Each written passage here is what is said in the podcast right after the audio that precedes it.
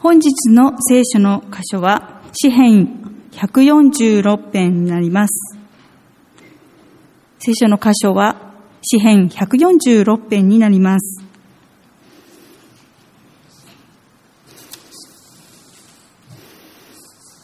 お読みいたします。ハレルヤ、我が魂よ、主を褒めたたえよ。私は生きている限り、主を褒めたたえる。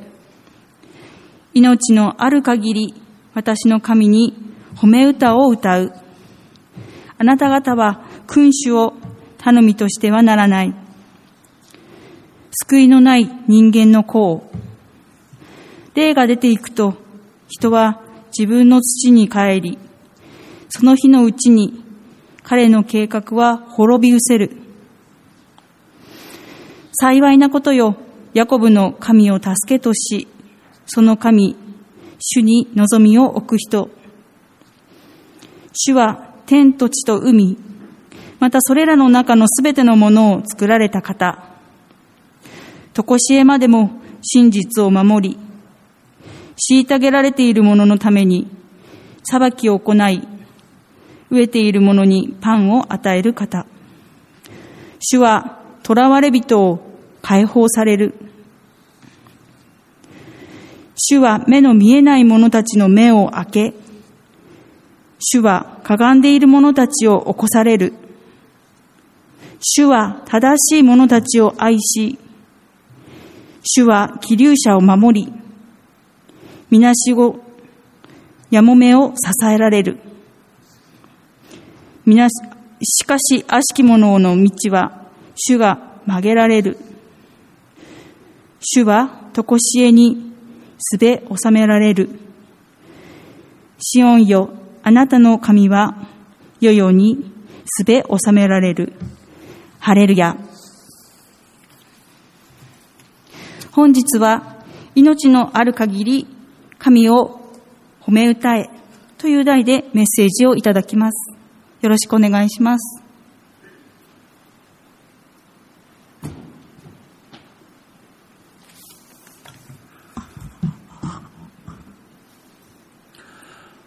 おはようございます。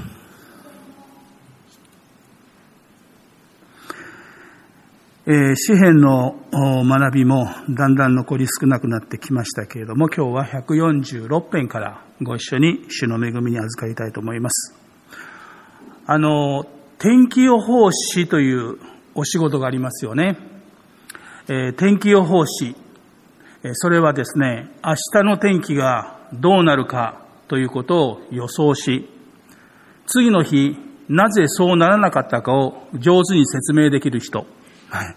まあ、こういう皮肉っぽいね、説明もあるわけですけども、まあ、天気の予報だけじゃなくてね、様々な予報、予想をする人がいますけれども、なかなか人間の予想ってね、100%当たるなんてことは、まあ、ないわけです。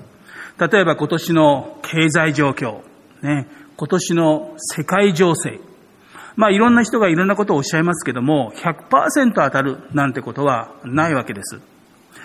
えー、しかしその今日までですね、将来のことを予想し、そしてそれが一度も外れなかった、えー、予想というものがあるわけです。それが聖書の予言です。えー、ですから私たちがね、この聖書を真剣に学ぶ理由がそこにもあるわけですよね。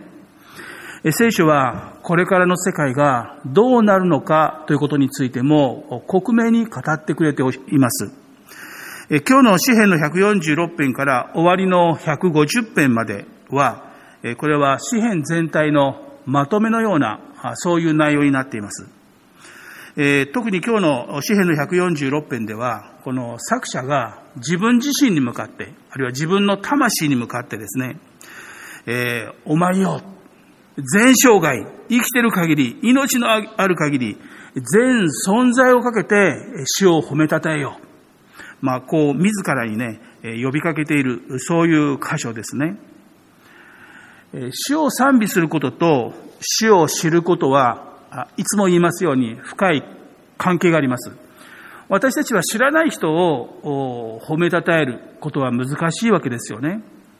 え神様の素晴らしさを知らなければ私たちは本当の意味で神様を賛美することはできないわけです。え私たちはこの結婚においても、あるいは仕事においても、誰をパートナーにするかによって、え結果は大きく変わります。私たちが自分の人生のパートナー、いや、永遠のパートナーを神様として、え選ぶ。神様をそのパートナーとして選ぶということは、極めて賢い選択だと思います。え、今日の詩篇の作者もそのことを自覚しています。二節に命のある限り、私の神に褒め歌を歌おう。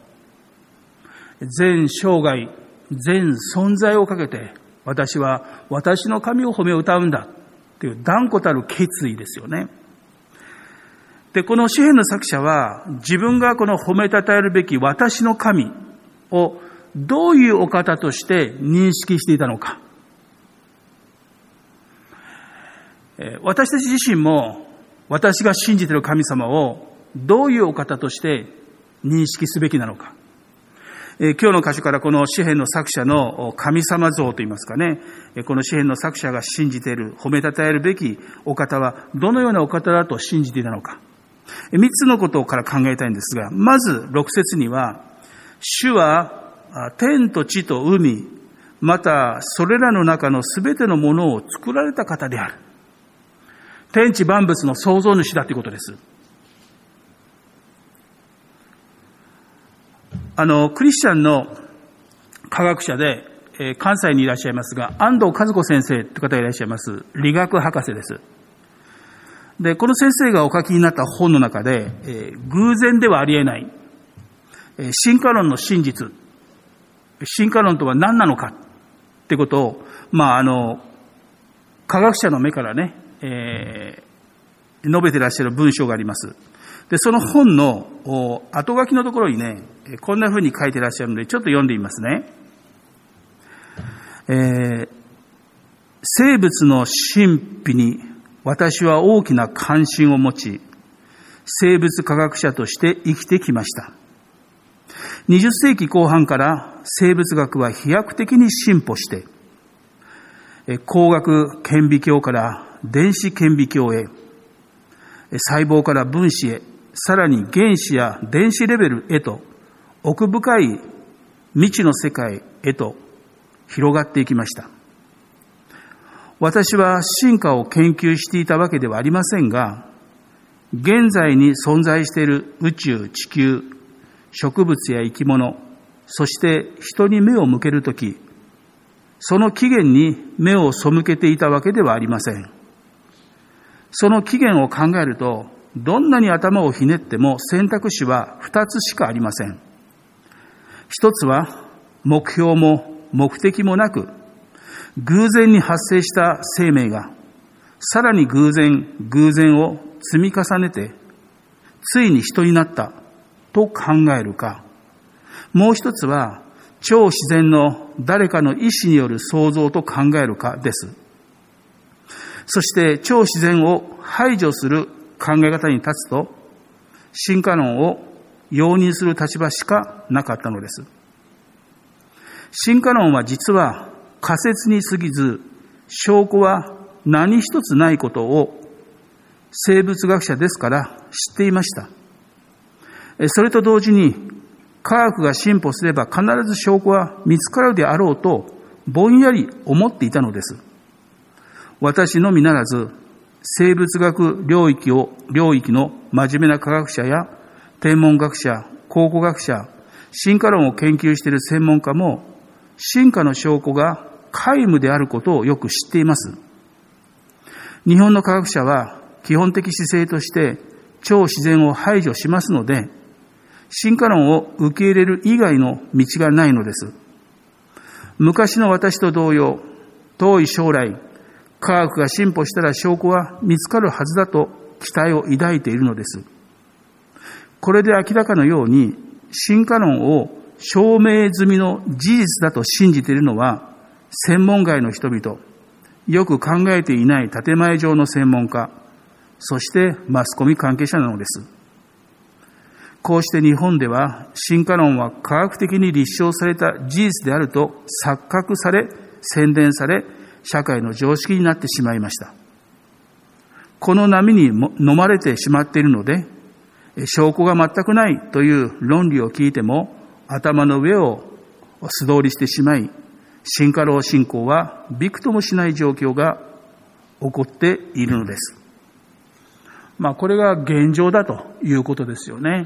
本当の科学者たちは進化論は何一つ証明されてない仮説に過ぎないということをみんな知ってると。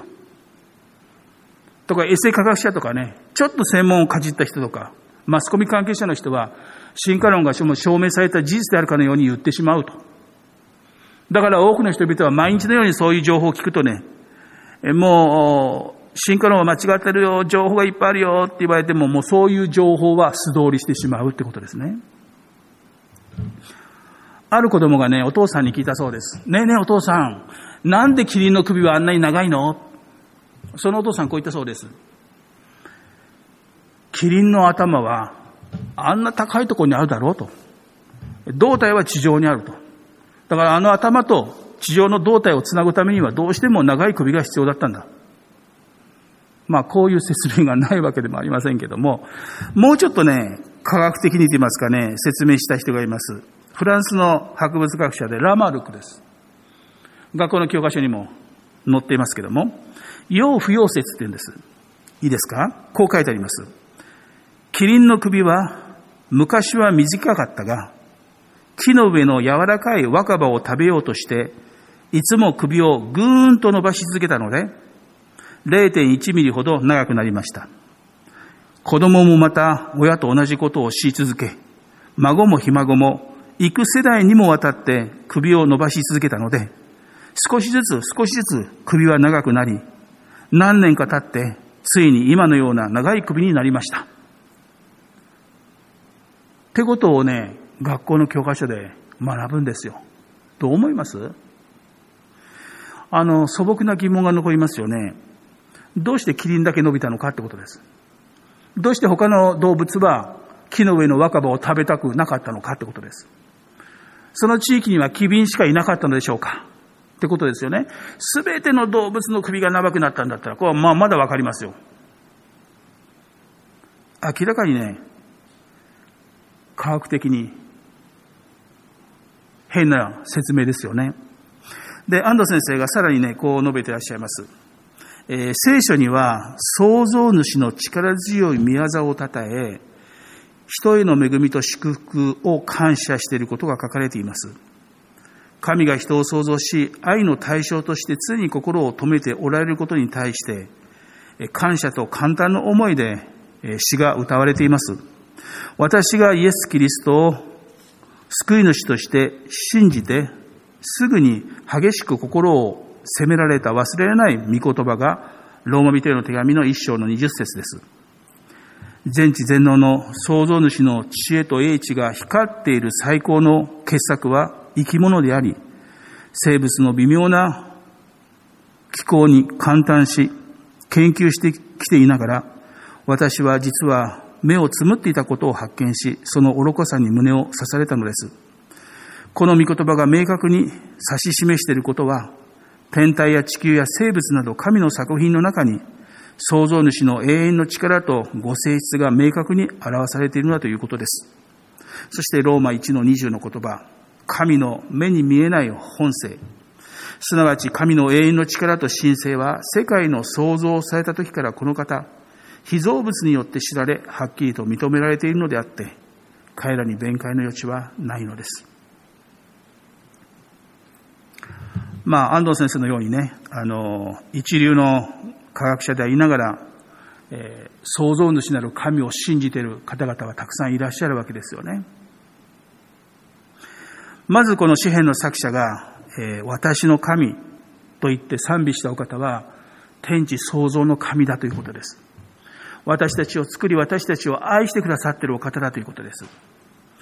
そして二つ目、作者が私の神と呼ぶ神様は八節に書いてあります。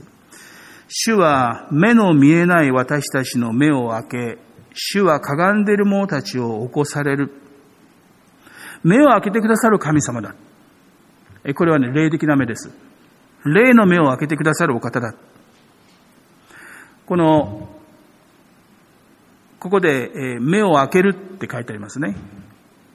この開けるっていうね、ヘブライ語は、パーかハってです。パカッ、ハってこう開けるって言うんです。ぜひそう覚えてください。ね、神様は私たちの霊的な目をね、パカッと開けて、ハッとさせてください。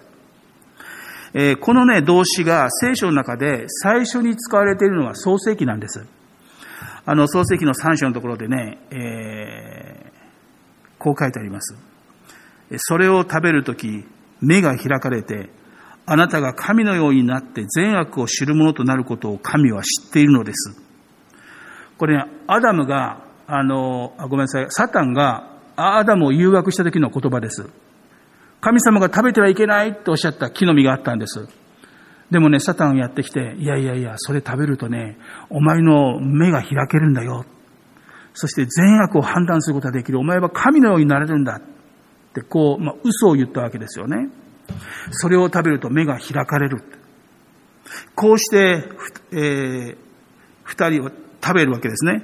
で、こうして二人の目は開かれ、自分たちが裸であることを知った。つまりサタンはね、初めから嘘つきだったんです。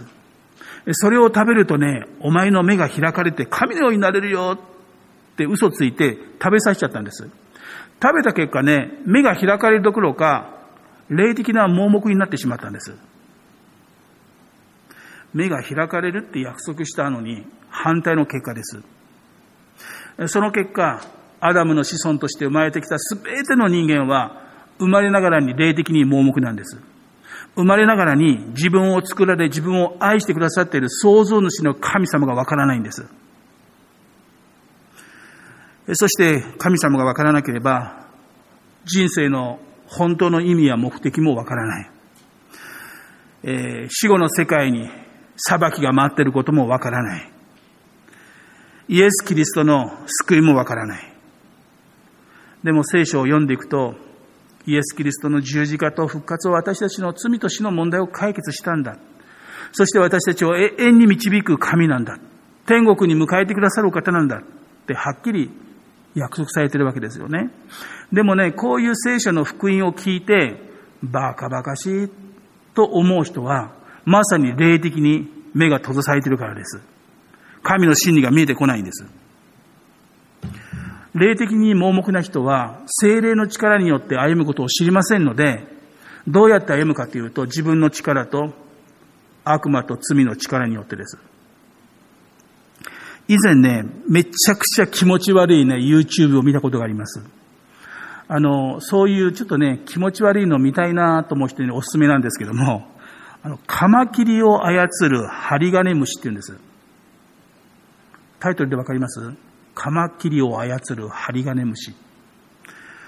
あの、カマキリとかね、コオロギという昆虫は、あの、泳げないんです。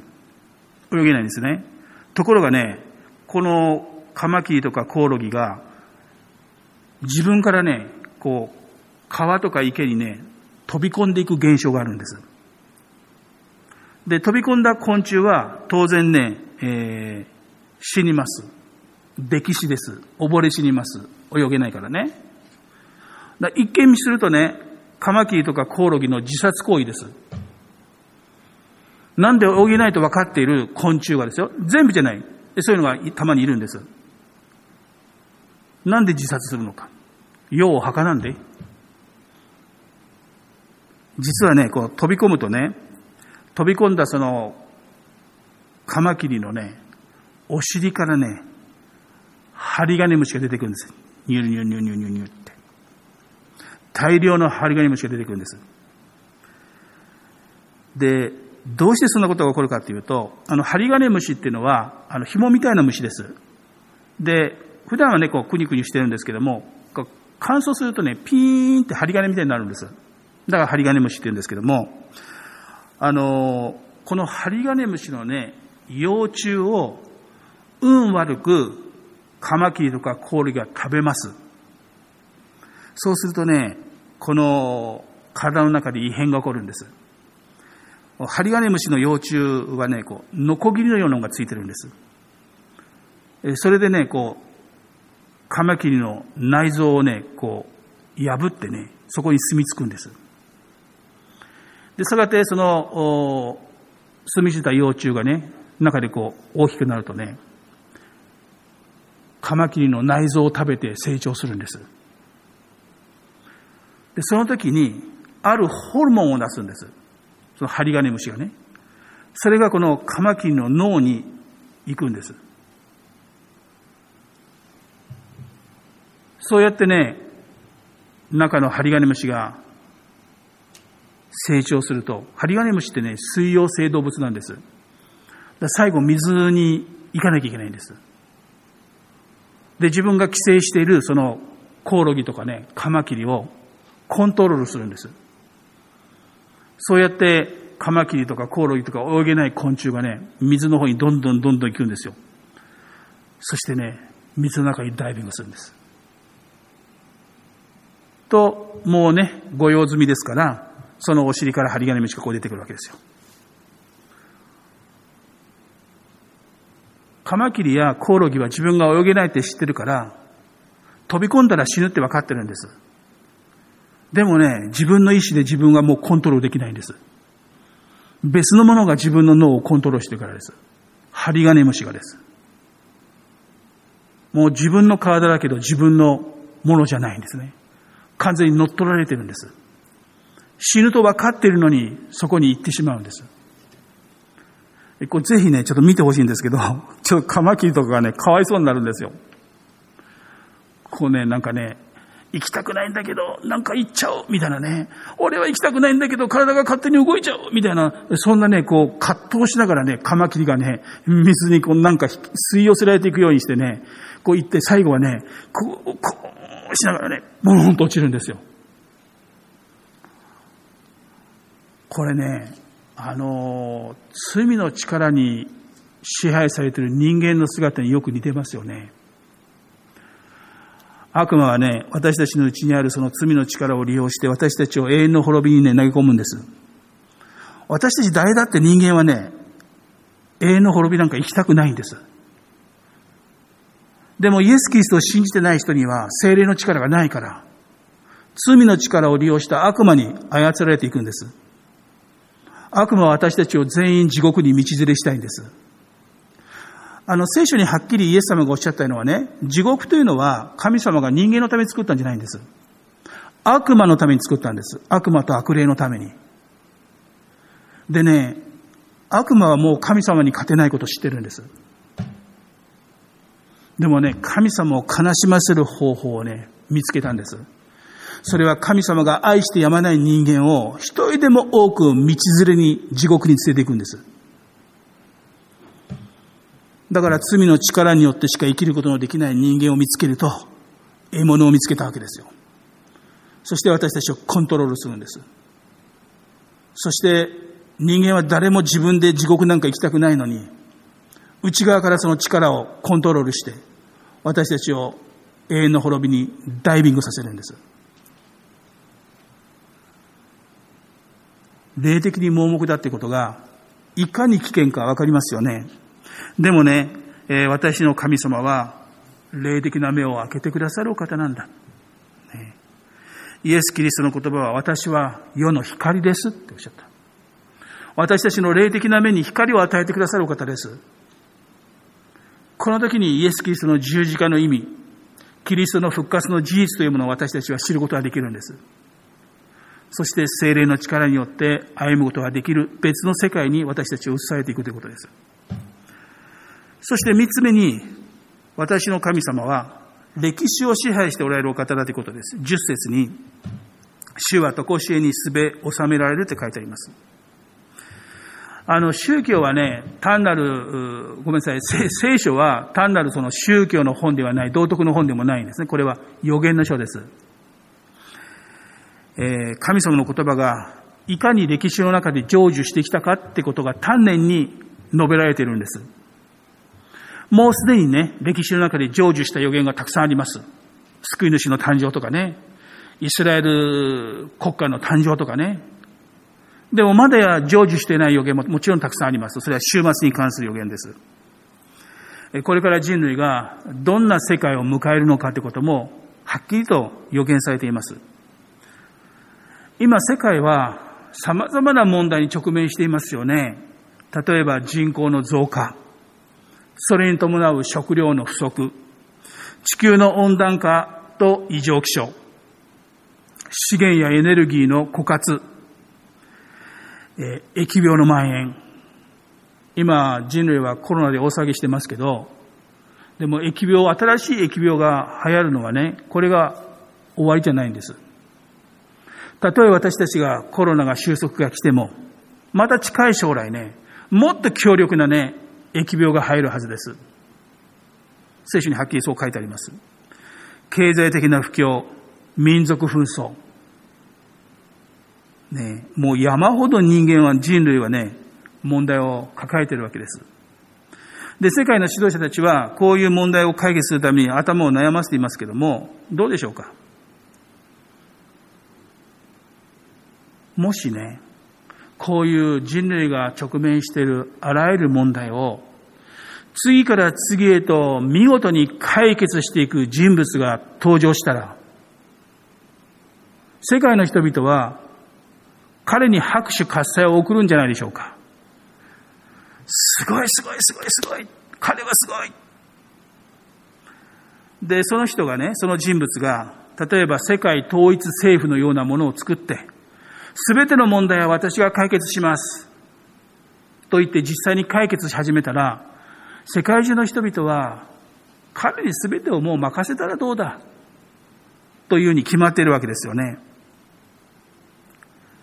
これはね、私の想像じゃなくて聖書の予言です。そういう時代が来る。世界統一政府のリーダー、聖書はそれを反キリストと呼びます。反キリストっていうのはね、あの、反っていうのはキリストに反対するって意味じゃなくて変わってって意味なんです。つまり私がキリストなんだ。私がこの世界の救世主なんだ。という人物が現れてくる。そして文字通りね、そのように最初は振る舞うんです。あらゆる問題を解決する。あの国連のね、ホームページを見ると、国連新世界秩序という団体があってね、そのホームページを見ると、我々の地球を取り戻そうという見出しがついててね、こう書いてあるんですね。国連新世界秩序プロジェクトは、世界的なハイレベルの取り組みで、2008年に設立され、新しい経済的枠組み、新政治秩序、またより広範囲的に新世界秩序を人類のために推進するためのものである。2030年までに持続可能な発展のための国連の世界目標を達成するという、こういうね、項目があるわけです。つまり国連はこれからね、世界を一つにしていくんだと。そういう方向に向かって、新しい世界秩序を作っていくんだ。こういうこの2030年までにという明確な目標ですね。まさに世界統一政府ができたときに、そのリーダーとして現れてくるのが反キリストという人物。そしてね、この反キリストがイスラエルと7年間の平和条約を結ぶ。それが合図となって地球でね、この地上で観難時代が始まるんだ。目視録にそう書いてあります。最初の3年半で人類の半分が死ぬような災害が起こる。これ神の裁きです。人類が今まで経験したことのないような観難時代がやってくるんです。でもね、安心してください。その観難時代が始まる前に、イエス・キリストが地上のクリスチャンたちを全部この地上から引き上げて身元に引き寄せてくださる。これは敬虚という出来事です。この最後の裁きの時に、クリスチャンたちはその裁きに合わなくてもいい。本物のクリスチャンだけですよ。ね。あの、地上にいるクリスチャンがね、一挙に天に引き上げられる出来事がある。これを敬虚と言います。あの、トランプさんが大統領になった時にね、うん、北朝鮮をアメリカが攻撃するんじゃないかという、まあそういう危機的な状況になったことがありました。で、あの、でもある人はね、いや、それはないだろうと。その理由としてね、もし北朝鮮攻撃したら北朝鮮は当然反撃すると。で、最初に攻撃するのは韓国だと。もう北朝鮮から韓国に向けてたくさんミサイルが向けられてますからね。もうもしアメリカが攻撃したら、アメリカにすぐ報復ができないので、とりあえず韓国に報復するだろうと。でもね、韓国にはその当時まだたくさんね、まあ、米軍基地があります。つまりアメリカ人がいるわけですよね。で、その基地で働いている人々の家族もいるわけです。もちろん大使もいるわけです。アメリカの大使もね。つまりね、そういう人たちを、これからね、アメリカを攻撃する。アメリカが攻撃する。北朝鮮はきっと韓国に反撃するだろう。そうなる前に、あの、アメリカ国民は全員帰ってきなさいって当然やるわけですよ。でもそういう動きが一切なかったので、ね、まさかね、アメリカ政府がね、韓国にいる自国民をね、犠牲にするなんてことはまず考えられません。それがないから、アメリカは北朝鮮をまだ攻撃するつもりはないと。でも万が一ね、アメリカ政府が韓国にいるアメリカ国民、すぐに引き上げて帰ってきなさい。というようなことがあったら、これはもう危ないと。ね、自分の国民を犠牲にしたくないわけです。経験も同じです。神様は自分を愛する者をね、その大観難の中で裁きたくないんです。その被害に合わせたくないんです。だその前に天国に愛する者を全部引き上げて、そして地上に裁きの時を始められるわけですよ。そのために敬虚という出来事があるわけですよね。で、その7年の観覧時代の終わりに、イエス・キリストは今度は地上に再臨なさいます。で、その後千年間、千年王国と呼ばれるイエス・キリストが直接この世界を治められる時代が始まるんです。そして千年時代が終わるときに最後の審判が行われる。そして新しい世界、新天新地が始まっていく。これがね、聖書のこれからの起こることの予言です。私たちは聖書からこういう予言をね、えー、入手することができるわけですよね。それは必ず起こります。その時にね、世界は知ると思います。この世界の支配者はイエス・キリストであったということ。本当に神が歴史をね、支配なさっているお方だってこと。この詩篇の作者がね、歌っているように、私の神はこの歴史を支配なさっているお方だ。その時に全世界の人々がそのことをね、はっきりと知るわけです。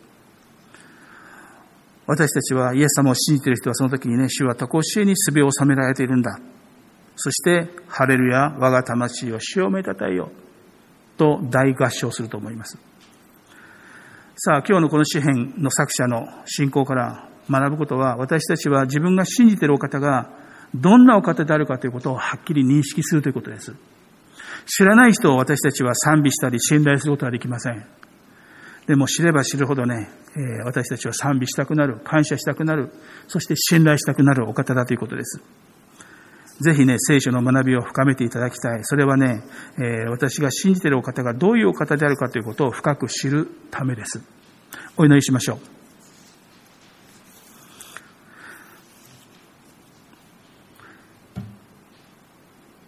今日のこの詩篇の作者が私の神と呼んで、天地創造の神、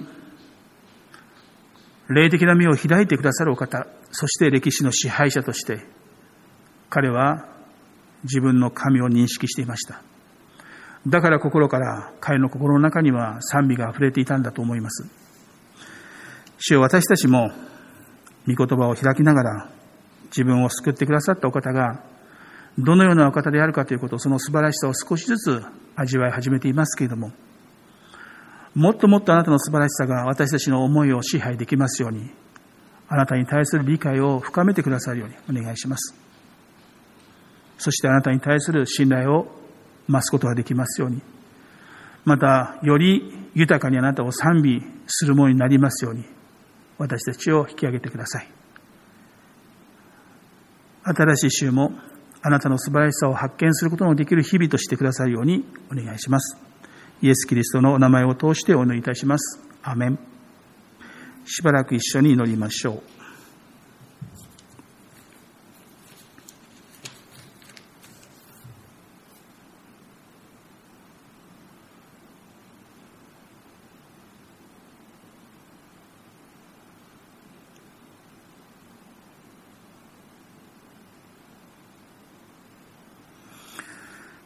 では最後に祝福の祈りをします。主イエス様の恵み、天のお父様のご愛、聖霊様の親しい交わりが、えー、新しい週もお一人お一人の上に限りなく豊かにありますように。アメン。